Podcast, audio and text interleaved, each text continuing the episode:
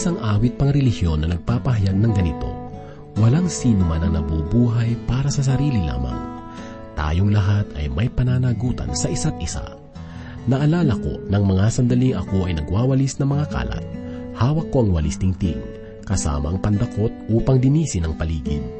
Subalit ang aking pagwawalis ay hindi kaaya-aya sapagkat may mga humihiwalay na tingting sa walis. Ito ay dahil ang digkis ng walis ay maluwag kung kaya't hindi nahawakang mabuti ang mga tingting. Ang ating buhay pananampalataya ay hindi nasasalig sa ating sariling kakayahan lamang. Kailangan natin ang kapwa nating mananampalataya upang tayo ay maging matatag sa paglilingkod kay Kristo. Ito ang dahilan kung bakit sa Biblia ang sambahayan ng mga mananampalataya ay iniahalin tulad sa katawan sapagkat bagamat sila ay may pagkakaiba, gayon may may pananagutan sa mga bahagi na bumubuo ng katawan. Ibig sabihin, ang tenga, bagamat hindi bibig, ay dapat makinig sa bibig upang ang bibig ay magkaroon ng tagapakinig. Ang kaisipang ito ang siyang tinatalakay ni Pablo sa ikalimang kabanata ng unang Timoteo, unang talata hanggang labing siyam. Si Pablo ay nagnanais na sa pamamagitan ng mga aral na ito ay maunawaan ng mga mananampalataya ang kanilang kalagayan para sa iba. Muli po natin ihanda ang ating mga puso sa mensaheng ating pagbubulay-bulayan ito po ay minsan pang iyahatid sa atin ni Pastor Rufino de la Pere. Dito lamang po sa ating programa, Ang Paglalakbay.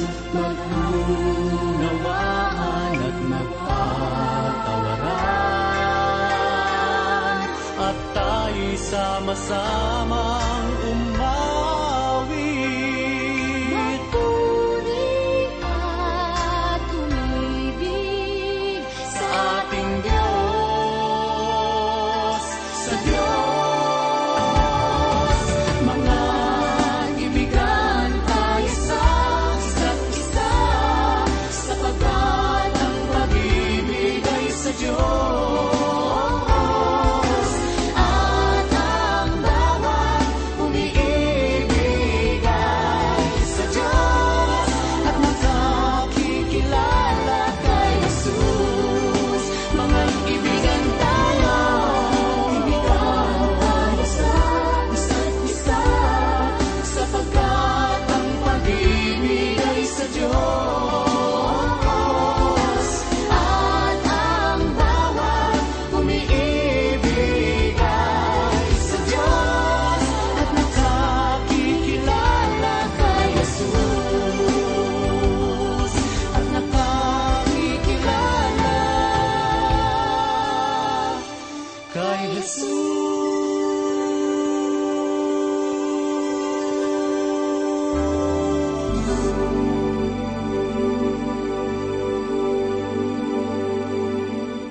Sa oras na ito ay hahanguin po natin ang ating pagbubulay dito sa unang liham ni Apostol Pablo kay Timoteo, ikalimang kabanata mula sa unang talata hanggang labing siyam. Muli pong sumasa inyong inyong kaibigan at pastor sa Himpapawid, Rufino de la Peret. Patuloy ang pagpapaalala at pagtuturo ni Apostol Pablo sa kanyang liham kay Timoteo. At dahil sa hindi pa niya makakasama ang kanyang anak sa pananampalataya, ay nagpadala siya ng liham na naglalaman ng iba't ibang tuntunin tungkol sa pagsasaayos ng iglesia. At kung babalikan po natin ang nakaraang pag-aaral at pagbubulay, nakita natin na hindi pa ganap na nalalaman ni Timoteo ang mga kailangan niyang malaman sa kanyang pangunguna sa simbahan na kanyang pinaglilingkuran. At sapagkat si Timoteo ay isa pang kabataang pastor, maigpit niyang pinagbilinan si Timoteo na maging mabuting halimbawa sa mga tao sa kanyang paligid. Mahalaga ang bagay nito subalit kritikal ang gawain ng isang tagapaglingkod. sapagkat hindi lahat ay sumusunod sa Kanya, ang iba ay nagmamasid lamang sa Kanyang mga gagawin, kung kaya't tinagubilinan niya si Timoteo ng mga kailangan niyang gawin upang huwag maging kasiraan ang kanyang paglilingkod sa simbahan na kanyang pinaglilingkuran. Makikita po natin sa susunod na mga talata ang patuloy na pagtuturo ni Pablo kay Timoteo. Hindi niya pinabayaan ang batang tagapaglingkod. Binigyan niya ng mga tuntunin na kanyang kakailanganin sa kanyang paglilingkod. Makikita rin po natin sa bahaging ito na hindi lamang ang mga dapat niyang ikilos ang itinuro ni Apostol Pablo, gayon din ang iba't iba pang mga bagay na kailangang malaman ni Timoteo. Mahalaga na malaman natin ang mga bagay na ito sapagkat kailangan natin sa pagkikipag-ugnayan sa mga tao sa loob ng iglesia. Kailangan din po nating malaman kung ano ang pinagdaraanan ng ating mga pastor upang magkaroon tayo ng mabuting pakikipag-ugnayan sa kanila. Ngayon ay simulan po natin ang ating pagbubulay sa sandaling ito. Basahin po natin ang unang talata ng ikalimang kabanata dito sa unang liham ni Pablo kay Timoteo na ganito po ang kanyang sinabi. Huwag mong pagsabihan na may kagaspangan ng mga nakatatandang lalaki, kundi pakiusapan mo siyang tulad ng isang ama sa mga kabataang lalaki na tulad sa mga kapatid. Ano ang ibig sabihin ng mga nakatatandang lalaki? Ito ang unang pakikipag-ugnayan na tinukoy ni Pablo sa bahaging ito ng kanyang liham. Merong mga iba't ibang pananaw kung sino ang mga tinutukoy ni Pablo, sapagkat ang sabi ng ilan, ito ay mga tao na mas matanda kay Timoteo, at sinabi naman ng iba na sila ay mga taong may katungkulan sa simbahan na siyang mga tinutukoy ni Pablo. Sa kanilang panahon, ang salitang ito ay tungkol sa katungkulan. Subalit sa pagkakataong ito, ang pagkakagamit ng salitang nakatatanda ay tumutukoy sa mga tao na nakatatanda kay Timoteo. Ngunit sa aking palagay, ang nasa isipan ni Pablo ay dalawang pananaw. Tinukoy niya ang mga taong nakatatanda sa kanya at ang mga taong merong katungkulan sa simbahan. Sinabi po na huwag mong pagsabihan na may kagaspangan ang mga nakatatandang lalaki kundi pakiusapan mo silang tulad ng isang ama. Tinagubilinan ni Pablo si Timoteo na huwag niyang pagsabihan na may kagaspangan o na mararahas na pananalita ang mga taong nakatatanda sa kanya. Subalit kung meron man siyang nais sabihin sa kanila, ay kailangang sabihin niya ito na may kahinahunan. Si Timoteo ay bata pa at kailangan niyang maging mapagpakumbaba at matyaga sa kanyang pakikipag-ugnayan sa mga nakatatanda o sa mga taong may katungkulan sa simbahan. Sa ibang salita, hindi niya dapat ituring na mas mababa ang mga tao sa iglesia. Na tela nalalaman na niya ang lahat ng bagay. Kailangan niya silang palakasin at kausapin ng sarilinan kung kinakailangan. Sinabi niya sa mga kabataang lalaki na tulad sa mga kapatid. Kailangang magkaroon ng maayos na pakikipag-ugnayan si Timoteo sa mga kabataan sa loob ng simbahan na kanyang pinaglilingkuran. At sa ikalawang talata, ganito po naman ang sinasabi, Sa mga matatandang babae na tulad ng mga ina, at sa mga kabataang babae na tulad ng mga kapatid na babae na may buong kalinisan. Sinabi ni Pablo na may buong kalinisan. Kailangang maging maingat ang isang lingkod ng Diyos sa kanyang pakikipag-ugnayan sa mga ibang kasarian. Ito ay masakit na nangyayari kung masisira ang gawain ng Diyos sa ganitong uri ng kasalanan. Kung aalis ang isang tagapaglingkod dahil sa mga ganitong kasalanan, madaling makikita ang matamlay na espiritu sa isang iglesia. Wala nang mas makasisira sa espiritual na buhay ng iglesia kaysa sa ganitong karanasan, sapagkat hindi ito katanggap-tanggap sa kalooban ng Diyos. Sinabi ni Pablo ang kanyang dapat na pakikitungo sa mga kalalakihan matatandaman o mga bata sa mga kababaihan, matatandaman o sa mga bata at ngayon ay itinuro naman ni Pablo ang isa pang lupon na dapat niyang pakitunguhan. Basahin po natin ang ikatlong talata na ganito po ang sinabi niya. Parangalan mo ang mga balo na tunay na balo. Ang ibig sabihin ng salitang parangalan ay ang pahalagahan o pangalagaan. Kung minsan, kapag ako ay inaanyayahang magsalita sa ibang iglesia, binibigyan nila ako ng pagpaparangal. Ang ibig sabihin ay pinahalagan nila ang aking ginawang paglilingkod at ng aking pagkatao. Inalagaan ng mga unang iglesia ang mga balo at maingat sila sa bagay na ito. Ang pangangalaga sa mga balo ang sanhi ng kaguluhan na makikita natin sa aklat ng mga gawa sa Kabanatang 6. Sapagkat inakala ng mga Griego na hindi nabibigyan ng pansin ang mga balo, kung kaya't humirang sila ng mga diakono na gaganap nito upang mapag-alaman ng tamang pangangalaga at panahon para sa kanila. Nagbigay ng panuntunan sa Apostol Pablo kung papaano nila pangangalagaan ang mga balo. Kaya't sinabi niya kay Timoteo, parangalan mo ang mga balo na tunay na balo.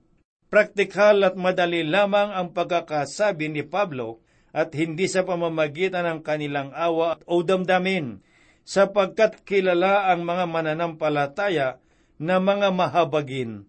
At marami ngayon ang umaasa na lamang ng tulong mula sa kawang gawa. Kailangang maging maingat sa buhay na ito. Pinangalagaan ng unang iglesia ang kanilang mga balo, subalit hindi nila ito ginawa ng walang pag-iingat at sa pamamagitan ng kanilang damdamin lamang. Nagkaroon sila ng pagsusuri kung sino talaga ang mga tunay na balo, ano ang kanilang mga pangangailangan, at kung gaano ang pangangailangan ng mga balo. Meron pa rin namang mga simbahan ngayon ang gumagawa nito sapagkat itinuturing ng mga ito na ito ay isang ministeryo at paglilingkod sa Diyos. Ang ikaapat na talata ay ganito po naman ang sinasabi.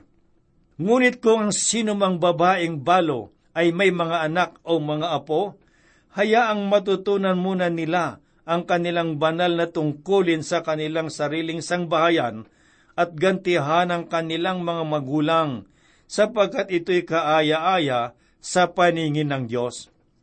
Kailangan muna nilang malaman kung ang balo ay merong mga anak o mga apo, upang mabigyan sila ng pagkakataon na malaman ang kanilang pananagutan sa kanilang mga magulang. Ito ang pamamaraan ng Diyos at hanggang ngayon ay ito pa rin ang tinutupad ng mga pamamaraan. Dito sa ikalimang talata ng Kabanatang lima, sa unang liham ni Pablo kay Timoteo ay ganito po naman ang sinasabi. Ang tunay na babaeng balo at naiwang nag-iisa ay umaasa sa Diyos at nagpapatuloy sa mga pagdaing at mga pananalangin gabi at araw. Sangayon sa talatang ito, ang tunay na balo ay nag-iisa na lamang at tunay na nangangailangan. Siya ay makadiyos at mapanalanginin. Hindi lamang niya ipinapanalangin ang kanyang iglesia at ang kanyang pastor. Ipinapanalangin din niya ang kanyang mga pangangailangan.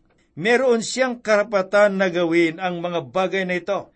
Ang nais ko pong sabihin ay ginagamit din tayo ng Diyos upang matupad ang kanyang mga layunin sa ating buhay. Malinaw na sinabi ni Pablo na kung makakakita sila ng mga ganitong balo, ay kailangang matulungan.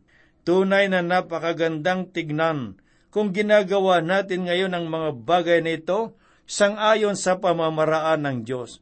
Ngunit sinabi ni Pablo dito sa ikaanim na talata, Subalit ang babaeng nabubuhay sa kalayawan, bagamat buhay, ay patay na.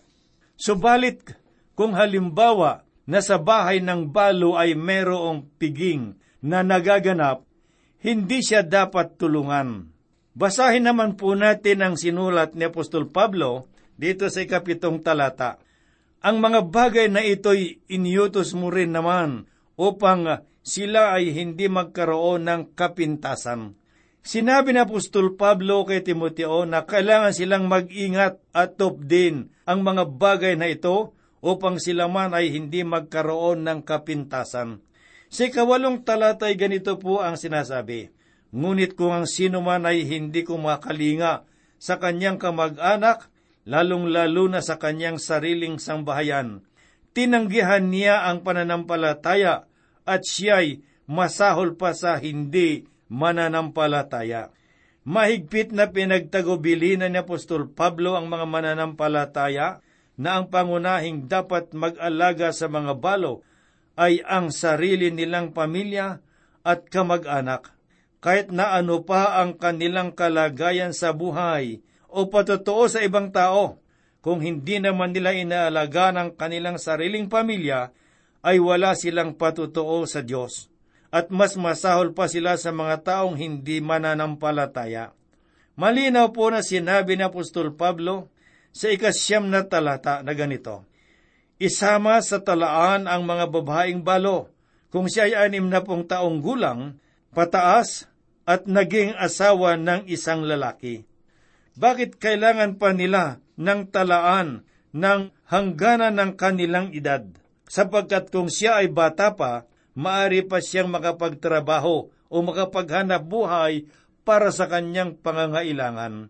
Sa ikasampung talatay pakinggan po natin ang sinabi ni Pablo, na may mabuting patutoo tungkol sa mabubuting gawa na siya'y nagpalaki ng mga anak at siya'y nagpatuloy ng mga panauhin sa kanyang tahanan.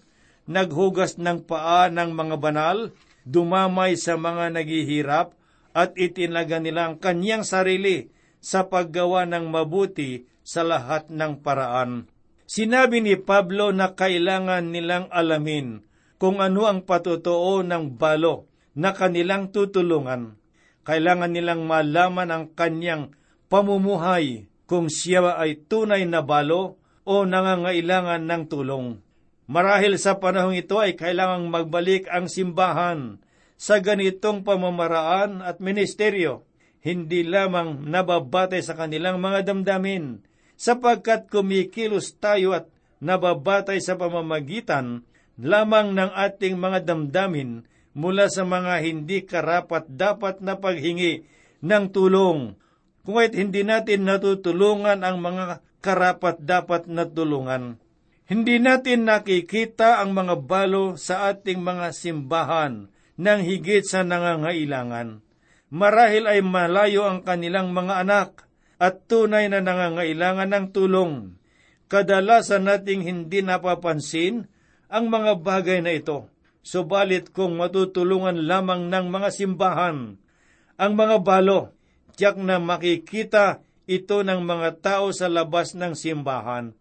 Marahil ay dapat din tayong maging tagapaglingkod ng simbahan at ng mga balo na dapat tulungan. Kung gagawin natin silang mga tagapangasiwa sa mga kapwa nila balo ay tiyak na maunawaan nila ang kalagayan ng iba. Sa talatang labing isa at labing dalawa ng kabanatang lima ng unang liham ni Pablo kay Timoteo, ganito po ang kanyang sinabi, Ngunit huwag mong itala ang mga nakababatang babaeng balo sapagkat kapag nagkaroon sila ng masamang nasa na naghihiwalay sa kanila kay Kristo, ay nais nilang mag-asawa. Kaya't sila'y nagkakaroon ng kahatulan, sapagkat itinakwil nila ang kanilang unang panata. Maaring magkaroon pa ng pagnanais na muling mag-asawa ang mga batang balo, subalit merong panganib ang muling pag-aasawa na may maling hangarin sapagkat maaring malimutan niya ang kanyang pananampalataya. Kailangan ding mag-ingat ang simbahan, kung kaya't kailangan nilang subukin ang mga batang balo. Dito sa talatang labing tatlo ay ganito po ang sinasabi. Bukod dito, natuto silang maging tamad, nagpapalipat-lipat sa bahay-bahay at hindi lamang mga tamad, kundi mga chismosa at mga pakialamera na nagsasalita ng mga bagay na hindi nararapat. Isa rin ito sa mga maaring mangyari sa mga balo. Meron silang mga dalang basura na dinadala sa ibang tao o sa ibang bahay at ang basurang ito ay ang pakikipag-usap sa mga ibang tao o ang kanilang mga chismis. Masama ang magkaroon ng maling pagtingin sa iba. Mas mabuti na lang sa kanila na ayusin ang kanilang mga tahanan. At pakinggan po naman natin ang sinasabi dito sa talatang labing apat. Kaya nga, ibig kong magsipag-asawa ang mga batang babaeng balo, mga anak mamahala ng simbahan, huwag magbigay sa kaaway ng anumang kadahilanan ng anumang panlilibak. Sa bahaging ito, nagbigay ng tagubilin si Apostol Pablo tungkol sa mga dapat na ikilos ng mga kalalakihan at mga kababaihan sa simbahan. Sinabi ni Pablo na kailangang nasa mataas na kalagayan o antas ang mga kaugnayang ito upang hindi mabigyan ng puwang ang kaaway na masira ang gawain ng Diyos. At sa talatang labing limay pakinggan po naman natin ang sinasabi, Kung ang sinumang babaeng nananampalataya ay may mga kamag-anak sa mga babaeng balo, kanyang tulungan sila upang huwag nang mabigatan ng iglesia at nang matulungan ng iglesia ang mga tunay na balo. Kailangang tulungan ng bawat pamilya ang kanyang sariling balo upang mabigyan naman ng tulong ang mga balong tunay na nangangailangan. Ngayon ay basahin po natin ang patuloy ni Pablo dito sa talatang labing pito. Ang matatanda na namamahalang mabuti ay ituring na may karapatan sa ibayong karangalan, lalong-lalo na ang mga nagpapagal sa pangangaral at pagtuturo. Binigyan ng mga unang iglesia ang kanilang mga tagapagturo at ang mabuting tagapagturo ay may mas karapat dapat na pagpapahayag, na pagpapahalaga mula sa mga tinuturuan. Sa talatang labing waloy ganito po naman ang sinasabi, sapagkat sinabi ng kautusan, huwag mong lagyan ng busal ang baka kapag gumigiik, ang manggagawa ay karapat dapat sa kanyang sahod. Nanggaling ang mga katagang ito sa aklat ng Deuteronomio, Kabanatang 25, talatang 4, at sa Ebanghelyo sang ayon kay Lukas, Kabanatang 10, talatang 7. Meron ding mga tagapangaral ang tunay na nagmamahal sa salapi. Subalit, karamihan naman ay may tunay na layunin sa kanilang paglilingkod, sapagkat hindi sasaktan ng isang tagapaglingkod kung bibigyan niya ng nararapat na kabayaran. At kung meron namang dumadalaw sa inyong mga simbahan na mga tagapagturo, ay bigyan din ninyo siya kung napagpala kayo sa kanyang paglilingkod. At ang talatang labing siyam ay ganito po naman ang sinasabi, Huwag kang tatanggap ng sumbong laban sa matatanda, maliban sa patutuo ng dalawa o tatlong saksi. Kung susundin po natin ang mga tuntuning ito, marahil ay mababawasan ang mga chismis at mga paninira sa loob ng simbahan. Sinabi ni Apostol Pablo na kailangang iwasan ng bawat isa ang makinig sa bulong-bulungan sa loob ng simbahan tungkol sa kanilang pastor o tungkol sa mga kaanib ng iglesia. Kailangang patunayan nila ang kanilang mga sinasabi sa harapan ng mga saksi. Ang mahalaga ay ang malaman muna ang katibayan bago sila magsalita. At kung mayroong kang mga katibayan, sa halip na ipagsabi mo sa iba ang kanilang mga kamalian at pagkukulang, ay maitutuwid ang suliranin sa tamang pamamaraan at kailangang higit sa isa ang magpapatunay ng mga suliraning ito. Isa lamang ito sa mga mahigpit na tagubili ni Apostol Pablo sa iglesia upang maging maayos ang kanilang paglilingkod sa Panginoon. Kung minsan ay inaakala natin na magagawa natin ang lahat ng kailangang gawin sa loob ng simbahan, subalit ilan ito sa kailangan nating matutunan mula sa mga karanasan ng unang mga iglesia. Hindi na rin bago ang mga bagay na ito sa atin ngayon, sapagkat karamihan sa atin ay dumaranas ng ganitong suliranin sa ating mga simbahan. Maiwasan natin ang mga kaguluhan at paninira kung maitutuwid natin ito sangayon sa kalooban ng Panginoon. Salamat sa Diyos. Siya ay Diyos ng kaayusan at kailangan nating umayon sa kanyang kalooban. Kung meron mang mga kaguluhan sa iyong bahay, marahil ay wala pa si Kristo sa iyo. Tanggapin mo siya upang magkaroon ng kaayusan ang iyong buhay. Tanggapin mo si Kristo at hayaan mong ayusin niya ang iyong buhay sa pamamagitan ng Panginoong Diyos.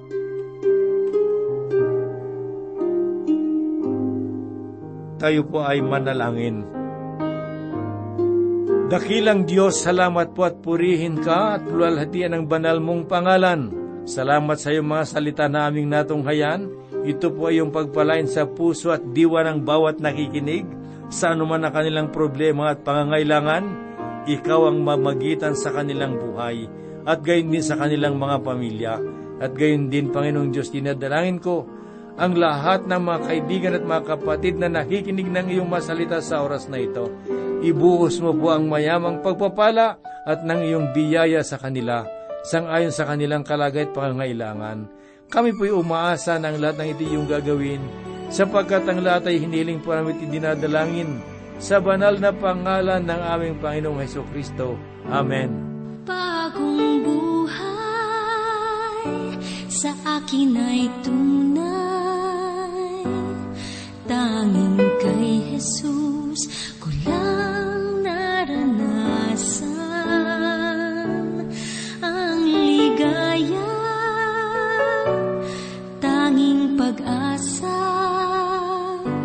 Sa puso ko'y ngayon